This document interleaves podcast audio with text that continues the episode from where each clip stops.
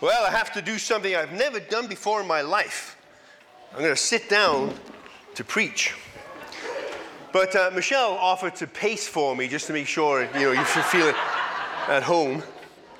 I slipped yesterday on some ice and I, I don't know, I tore something up or smashed something up or twisted something up. And I figured I had, that was yesterday morning about this time. And I knew I had to preach today. So I knew I didn't have time to go to emergency. I'd still be there. So I just put some ice on it and stuff. And, uh, and we'll see what happens from, from there. Let's pray. Almighty God, blessed be your name. And uh, we, have sung this morning, Lord, about uh, different uh, experiences of, of life right now. Um,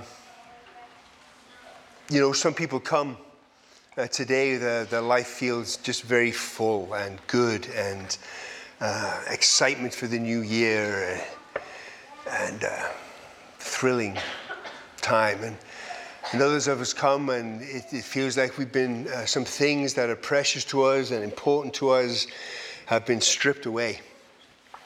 But we want to uh, be in that place where we say, Blessed be your name. And um, today, Lord, we're going to look at a, a king who lived with uh, great abundance and then had things stripped away and then had abundance again. And some of the things that we can learn uh, from him as we look into this, this new year. And, uh, you know, we, that song that the choir was singing in the musical uh, this time next year, we don't, we don't know what the, the next year is going to bring, but we know that you will bring us through it. And so we come uh, this morning asking you to, to continue to work in our lives. And help us now to learn uh, through this testimony of this, this King whom you molded and shaped for your glory and his good. We pray these things in Christ's name. Amen. Amen. So we're coming into this uh, new year which uh, for many people, of course, the, the New Year signals a time of, of change, a time for uh, goal setting, decision making, for looking ahead and thinking, what do I need to be different? What should be changed? All this sort of thing. And as I was thinking about that and go through the process of, of what I should uh, focus on and talk about this morning, I was reminded of the transformed heart and life described in the book of Daniel, uh, chapter 4. So you might want to turn to those if you have your Bibles. We're going to bounce around that chapter a little bit. Daniel, it's in the Old Testament, and uh, chapter 4. And it's the powerful testimony about a powerful king who was moved from, from uh, self worship into somebody who offered up a humble, thankful worship to God. From a life that was focused in upon himself and himself really only, uh, to a life that was also uh, now changed into somebody who actually was Yahweh worship, which was quite a thing uh, because he was a, a, pagan king. He was not a, a, king of Israel. But hopefully, as we go through this, this story, which I find to be just a fascinating story, I'm sure many of you will know it. Um, hope it kind of inspires us uh, to think about this in upcoming year and, and how we can be transformed by God and, and how it is that we can partner with God and with the Holy Spirit to transform us in the months ahead into the woman or man or teen or child uh, that God wants us to be. So this great story, it starts off with what under human circumstances you might think of as, as just sort of uh, some justifiable pride. I mean, there's some good stuff here, uh, and this, uh, this king, um, he had reason to be proud. And the, the, chapter 4 starts off with that. We're going to read a couple of verses out of it. It starts off with this I, Nebuchadnezzar, that's the king, was at home in my palace, contented and prosperous. That's kind of the way we all want to be, isn't it? Kind of at home. Uh, they say an Englishman's man, home is his palace. And so we all like to kind of be there in a home, contented and prosperous. And then skip down to verse 29. Twelve years later, the king was walking on the roof of the royal palace of Babylon, because he was a Babylonian king. And he said this Is not this great Babylon I have built as a royal residence by my mighty power and for the glory of my majesty? This is his heart. This is uh, King Nebuchadnezzar's heart. It's just full of pride, and he was certainly at the center of it. And it, it really is these statements about it's all about me, and everything that is about me, I did all on my own. That's kind of his life attitude. It's all about me and anything I've accomplished, which actually are great things, I did it all by myself. And so I need some stuff, some buildings, some, uh, some praise, some things to just show who exactly I am. Because a lot had been accomplished uh, under King Nebuchadnezzar. He ruled, for example, over a vast empire. Uh, the Neo Babylonian Empire became one of the most formidable empires uh, of the time. And uh, Nebuchadnezzar had led military campaigns and he'd expanded the Babylonian Empire and he had dominance over this whole region, including Judah. And he had conquered Jerusalem and destroyed the temple. And that's how Daniel, remember the story, that's how Daniel uh, was taken into the king's uh, court and taken away into captivity. This is, it was under Nebuchadnezzar that the Babylonian captivity that we hear about took place. So we had this vast empire. He was a builder. And Babylon uh, was known for architectural marvels and the architectural achievements that he did. Uh, the Hanging Gardens of Babylon, which were one of the seven wonders of the ancient world, they were done underneath King uh, Nebuchadnezzar. And he had a, a just sort of um, uh, all these, these marvelous things, and his military successes uh, was, was done to take all of this and then to gather the goods from all over the place and turn them into cultural contributions of incredible art and literature and science and the richness of the Babylonian. Uh, uh, empire really came to, to light and fulfillment in his under his kingdom. He, they had a thing uh, going into the center of the city, uh, the Babylonian uh, processional way. It was almost a kilometer long, this, this road. It was uh, like seven meters or 70 meters wide, and it had built in walls that were like 50 feet high, and those walls were decorated and painted with lions and dragons and symbols of Babylon. So as you came into his, into his kingdom, into the, you were overawed by the majesty of his, his cultural contributions and his richness and, and his power. Uh, he put in, incredible infrastructure in place. He built walls to, to surround Babylon and defend it, and um, he even had like um, uh, irrigation systems to make sure that the crops around the city were done, all kinds of infrastructure. He had, took control over trade routes and controlled all of those and took his pound of flesh out of every guy that went through. And so that made Babylon all the richer. And they put in a, a marvelous legal administrative structure. You don't have uh, kingdoms like that without there being infrastructure uh, and administration to make sure that things ran well. All of this was done under Nebuchadnezzar. As a matter of fact, the Bible even recognizes just kind of how powerful and how great he was. You might remember that Daniel rose to fame in Nebuchadnezzar because he interpreted a dream of the kings that nobody else could interpret. Remember that as the king of, of four kingdoms? And this is what it says in chapter 2 when Daniel was interpreting his first dream to him, he says this You, O king, are the king of kings. The God of heaven has granted you sovereignty, power, strength, and honor.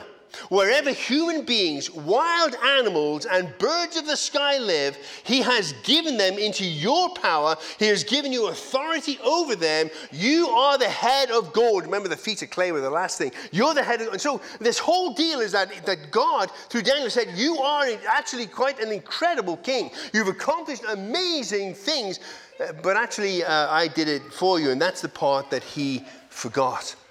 Jeremiah, the prophet, before the captivity happened, had even warned about this. Jeremiah says this in chapter 27, verse 5 Consider my servant Nebuchadnezzar, that even the wild beasts would serve him. This is a statement of just how powerful and majestic and high achievement that Nebuchadnezzar had. But he forgot that God has said, my servant Nebuchadnezzar. And that Daniel had said, God has granted you this sovereignty. And so as he rose up in this pride, uh, he was, there was some need of some discipline. So first comes another dream. God, in His mercy and His grace, uh, wants to warn Nebuchadnezzar, and so He gives him another dream. And so Uh, Nebuchadnezzar, he goes through the traditional magicians and soothsayers, and they can't interpret it, which to me is a weird thing. You, you, might remember, if you know the story of Daniel, he did this first already. He, you know, with the first dream, he had all the wise guys come. Remember, they had the wise guys come and said, okay, you're going to tell them this dream, and they said, well, tell us what the dream is and then we can interpret it. He says, No, if you're smart, you'll know the dream and give me interpretation. Nobody could do it, so who's going to kill them all? Remember that whole thing? And then finally somebody said, Hey, there's a guy, Daniel, he can probably do it. And Daniel comes in and interprets the dream. So I don't know why he didn't go straight to Daniel with this second dream, but he didn't. He went through the whole rigmarole again first, and then finally in comes Daniel, and then he tells him the dream. So we're in verses 13 through 17 is this dream. So in the visions I saw while lying in bed, I looked, and there before me was a holy one, a messenger coming down from heaven, and he called out in a loud voice, Cut down the tree and trim off all of its branches. Strip off its leaves and scatter its fruit. Let the animals flee from under it, and the birds from its branches. But let the stump and its roots, bound with iron and bronze, remain in the ground in the grass of the field. So they're going to cut it down, going to leave a stump, and going to bind it with, with iron and, uh, so that it doesn't split. Let him be drenched with the dew of heaven, and let him live with the animals among the plants of the earth. Let his mind be changed from that of a man, and let him be given the mind of an animal. Till seven times pass by for him. The decision is announced by messengers. The Holy One declares the verdict so that the living may know that the Most High God is sovereign. Here's the key thing is sovereign over all the kingdoms of the earth, and he gives them to anyone he wishes and sets over them the lowliest of people. So you get this, there's this big king, he's got this kingdom going on, all these great things, he's the head of gold, got all this stuff, and he has this weird dream about a tree getting cut down and then uh, the dew of heaven and all of this sort of thing. So Daniel listens to this dream and he's sad. He's sad because he knows that this is bad news for Nebuchadnezzar, and he's sad for him, which is a weird thing. It shows something of the heart of Nebuchadnezzar of Daniel rather, because, because here Daniel had been taken into captivity. He'd been kind of enslaved by the Babylonians. He'd been put into service of the king. And when he gets this interpretation of the dream and he knows bad stuff's going to happen for Nebuchadnezzar, he's sad for him. And he actually kind of is hesitant to tell him. And, and, Nebuchadnezzar can see that he's upset. And so he says, Listen, don't be afraid. I know it. Give me the shot. What does it say? Tell me what it means. And so, and so Daniel then had the courage to tell him what the dream means. You know, it's so important for us. If we want to grow as God wants us to grow, it's so important to us to have people in our lives who care enough about us to speak the truth to us, even when it's going to hurt. To have the courage to, to say, hey, Alan, you know, I see this going on in your life, man, and if I'm seeing things right, it's not good. Tell, tell me what's going on. Is what I'm seeing right? Is what I'm hearing right? And we need to, it's hard for people to do that. It's hard for you that, to do that to the people that you love, right? And, and so what we have to do is we have to invite people who we know love us and care about us, invite them into our life and invite them to speak truth to us even though we know, man, it's going to be tough, but I want you to speak the truth to me because I want to grow. I want to be a person. I want to be a man. I want to be a woman. I want to be a teen. I want to be somebody after God's own heart. So you need to speak the truth to me because there's going to be stuff in my life that I'm blind to. As a matter of fact, there's going to be stuff in my life that I'm blind to and I want to stay blind to. And you might be going to have to pull their hands away a little bit before I'll accept that truth. So Nebuchadnezzar has Daniel in his court, and here's this dream, and he knows it's going to hurt. He says, But no, Daniel, you need to tell me what it is. And so Daniel interprets the dream for him. And it's a tough interpretation. He says, Listen, king, you are that mighty tree. And the birds of the air and the, the animals of the field, they, they sheltered in you. And you, you've got this kingdom and it's spread all over. And even the wild animals are subject to you. And you're providing for everybody. You're this mighty tree. But you're going to get cut down. You're going to get cut down to size. You're not going to be destroyed. There's going to be a remnant of your life there, but you are going to be cut down to size. And the animals that you ruled over, the animals that you had power over, you're going to lose your mind and become just like them. That's kind of why way back in Jeremiah it starts off with sowing the seed about being rulers over the animals. It's not by accident that then in this, in this uh, fruition of the humbling that he's going to undergo, he's now said, but now, you know, you're going to be just like some of these beasts until your pride is broken and you are ready to admit the truth. This central reality that the Most High has authority over human kingdoms and he bestows them on whomever he wishes, and he establishes them even to the lowliest of human beings.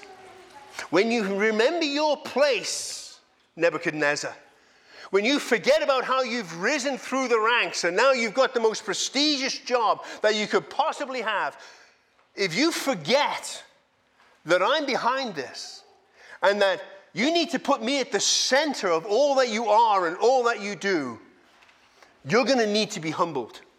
You're going to need to be taken down. You're going to need to have your life reoriented until you remember who really is God and it's not you. And when you are ready to admit this, then I'm going to restore your kingdom. And Daniel concludes this part by saying, King Nebuchadnezzar, please,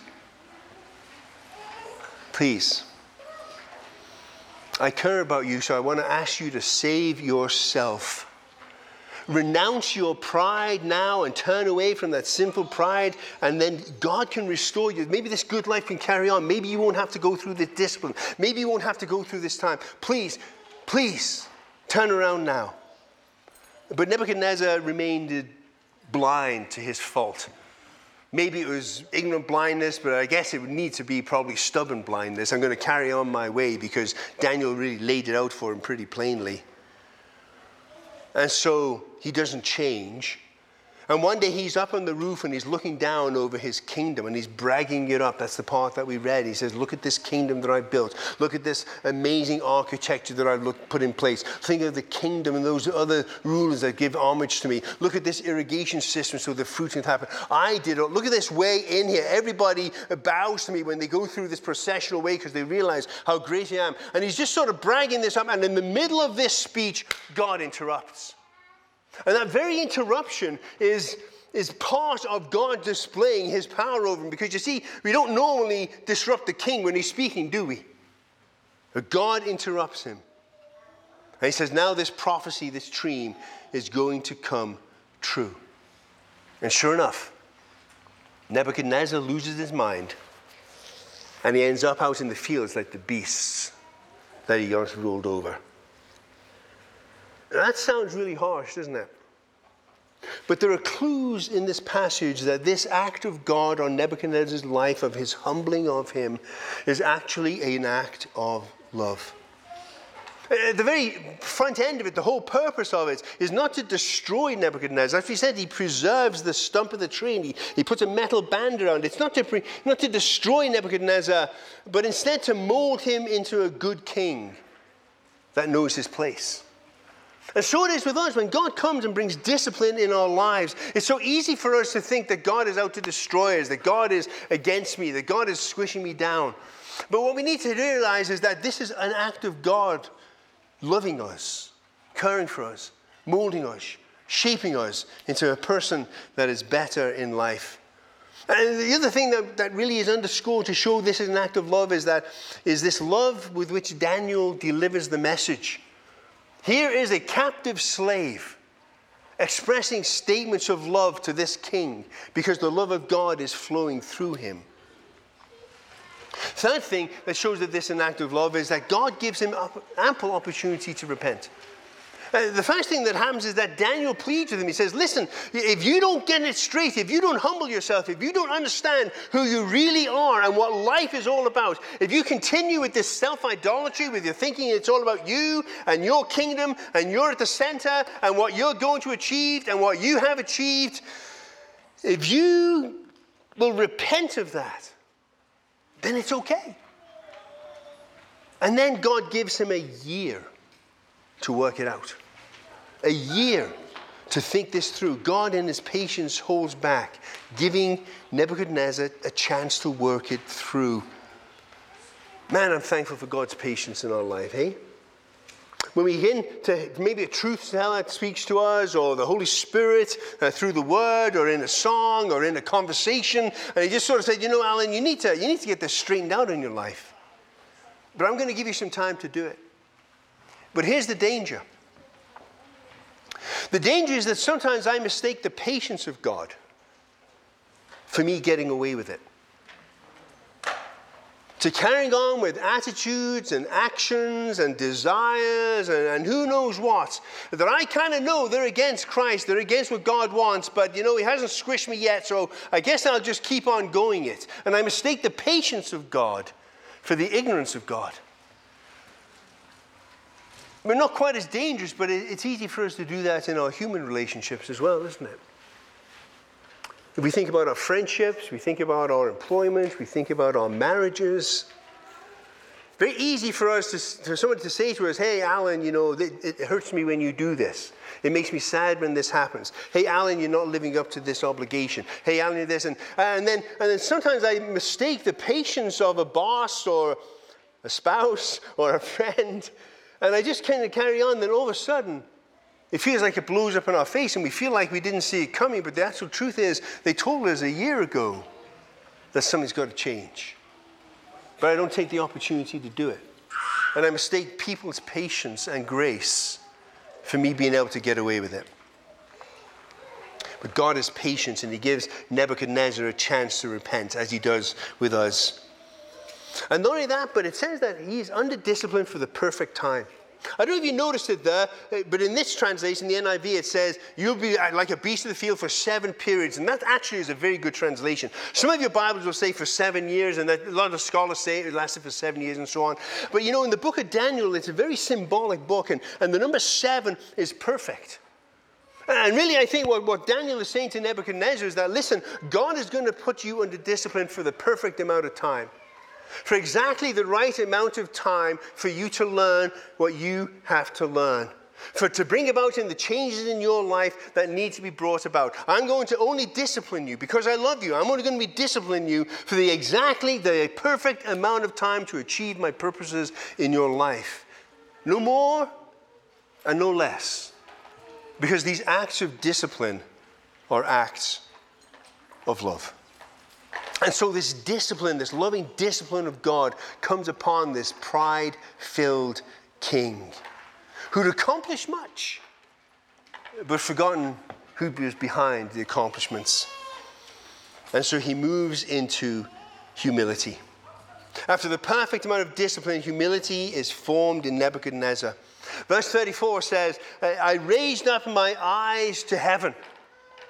One of the scholars pointed out, and said, you know, what happened is that before the discipline, Nebuchadnezzar was looking down in authority and power at his accomplishment and the people that he was over and situations he was superior to. He just was sort of looking down at everything. But then, in humility, after God disciplines him and he remembers who he really is and who God really is, his eyes look up. And it's this state of discipline that God desires in each one of our hearts. Yes, to accomplish great things, to accomplish many things, to live out our life to the greatest of our ability and our potential and all of those things, but to not be standing in a paraphrase looking down, but instead to continually look up in thanksgiving to the God who enabled this to come about. And so he begins to have humility. And he is quite frankly a different man. God has remade his heart as God desires to remake each one of us in this coming year. And it's from this position of humility that Nebuchadnezzar offers up thankfulness expressed in worship. And listen to the words of the changed heart of this king who used to worship himself, who used to think that everything was about for his majesty. And now he has a heart that just wants everyone to know how great God is. The first little bit is, is how he introduces it. Verse chapter 4, verses 2 and 3. It's my pleasure to tell you about the miraculous signs and wonders the Most High God has performed in me. How great are his signs, how mighty his wonders. His kingdom is an eternal kingdom. This is the humility of it. I want to tell you these great things. His dominion endures for generation for generation. And now skip down towards the end of the chapter. At the end of that time, I, that's after he'd been as the beast in the field, lost his mind for a while. At the end of that time, I, Nebuchadnezzar, raised my eyes towards heaven, and my sanity was restored. Then I praised the Most High. I honored and glorified him who lives forever. His dominion is an eternal dominion. His kingdom endures from generation to generation. All the peoples of the earth, all the people, not just the Jews, but the Babylonians too. This is a pagan king speaking. All the peoples of the earth are regarded as nothing. He does as he pleases with the powers of heaven and the peoples of the earth. No one can hold back his hand and say to him, What have you done? At the same time that my sanity was restored, my honor and splendor would return to me for the glory of my kingdom. My advisors and nobles sought me out, and I was restored to my throne and became even greater than before. Now I, Nebuchadnezzar, praise and exalt and glorify not myself, the King of heaven. Because everything he does is right. Everything he does is right. And his ways are just. And those who walk in pride, he's able to humble. Here's Nebuchadnezzar thankful for what God has done. From giving him a kingdom to striking down his pride, to restoring the good in his life. And he proclaims that everything that God does is right. And as I read that and thought about that and meditated upon that for a while, I thought, it's a question, man. Is that my attitude? In the midst of circumstances that I don't like, that I don't prefer, that maybe I even resent, and I sure wish would change, do I say in humility, everything that he does is right? Or do I find myself saying, Who do you think you are, God, to let this happen to me? Everything he does is right. And so, as I meditated on this change in Nebuchadnezzar's heart and, and the year coming up and the desire to continue to grow and to mature in Christ and, and to be the, the man and to be the church and to, for you to be the, the women that God wants us to be. It really causes me to and compels me to examine my heart going into this, going into this new year and ask myself some pretty serious questions. How ready am I to be transformed in 2024?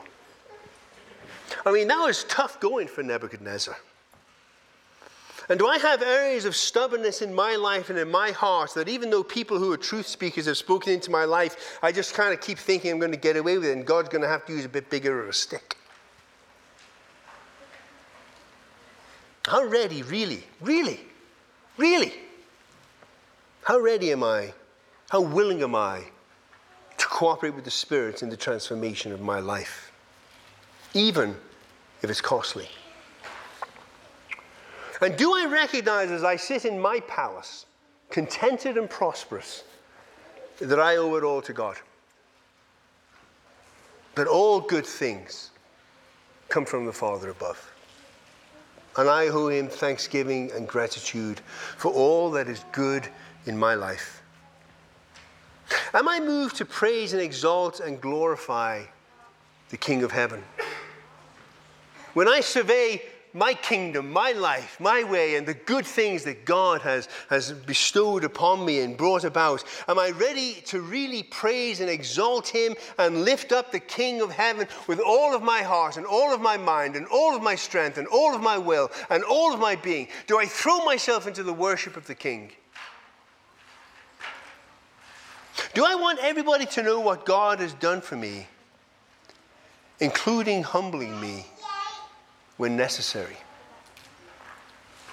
Am I ready to share with somebody some of the tough things that maybe God has brought about as He disciplined me because I got junk in my life He had to clean out? Or do I want to just kind of keep that off the table for nobody to know? Am I, am I really willing to, to, to openly, openly share what God has done? And even through some of the tough things and how God has brought about goodness from the end of that? Am I ready and desirous for God to interrupt my life and mold me as necessary, trusting that everything He does is right and His ways are just? And how many of the times am I going to be resentful when things don't go the way I think they should go? Instead of turning them over to God and say, okay, Lord, what, what is it that you want to do in my life with this situation? Whether it just happened or you brought it about or whatever. How ready am I to trust that everything He does is right and His ways are just? That's hard sometimes. And do I believe that His actions in my life, all of them, are motivated by love? And so I want this year, 2024, to be a year where God changes my heart in whatever way He chooses. These were the lessons of Nebuchadnezzar. And these are the questions that I, at least, have been trying to work through a little bit over the last couple of weeks. Let's pray. Almighty God, uh, you know, we are so incredibly blessed in this land. And most of us sit in a palace content and prosperous. Because you are generous to us. And we want to acknowledge that all that we have that is good comes from you. And we thank you for that. But Lord, we also realize that with that comes responsibility. Nebuchadnezzar didn't get that at first. He thought it was still just all about him. But really, you'd made him a king to bless other people and to use his power and his authority and his wealth and his position and his status and his social connections and, and everything for the good of people around. Lord, we want to be that people we want to have the humility to understand that all that is good comes from you. And we are to enjoy that, but we're to use it for your kingdom advancement. We're to use it to be a blessing and a witness to others. And although it can be a little bit scary, Lord, because in my mind I know all that you do is good and right and just and loving, but experientially sometimes it feels not like that so I got to say that there's even a little bit of fear that I say, do with me this next year, do in with me this next year what is necessary to mold me into the man you desire me to be. And to continue to make me one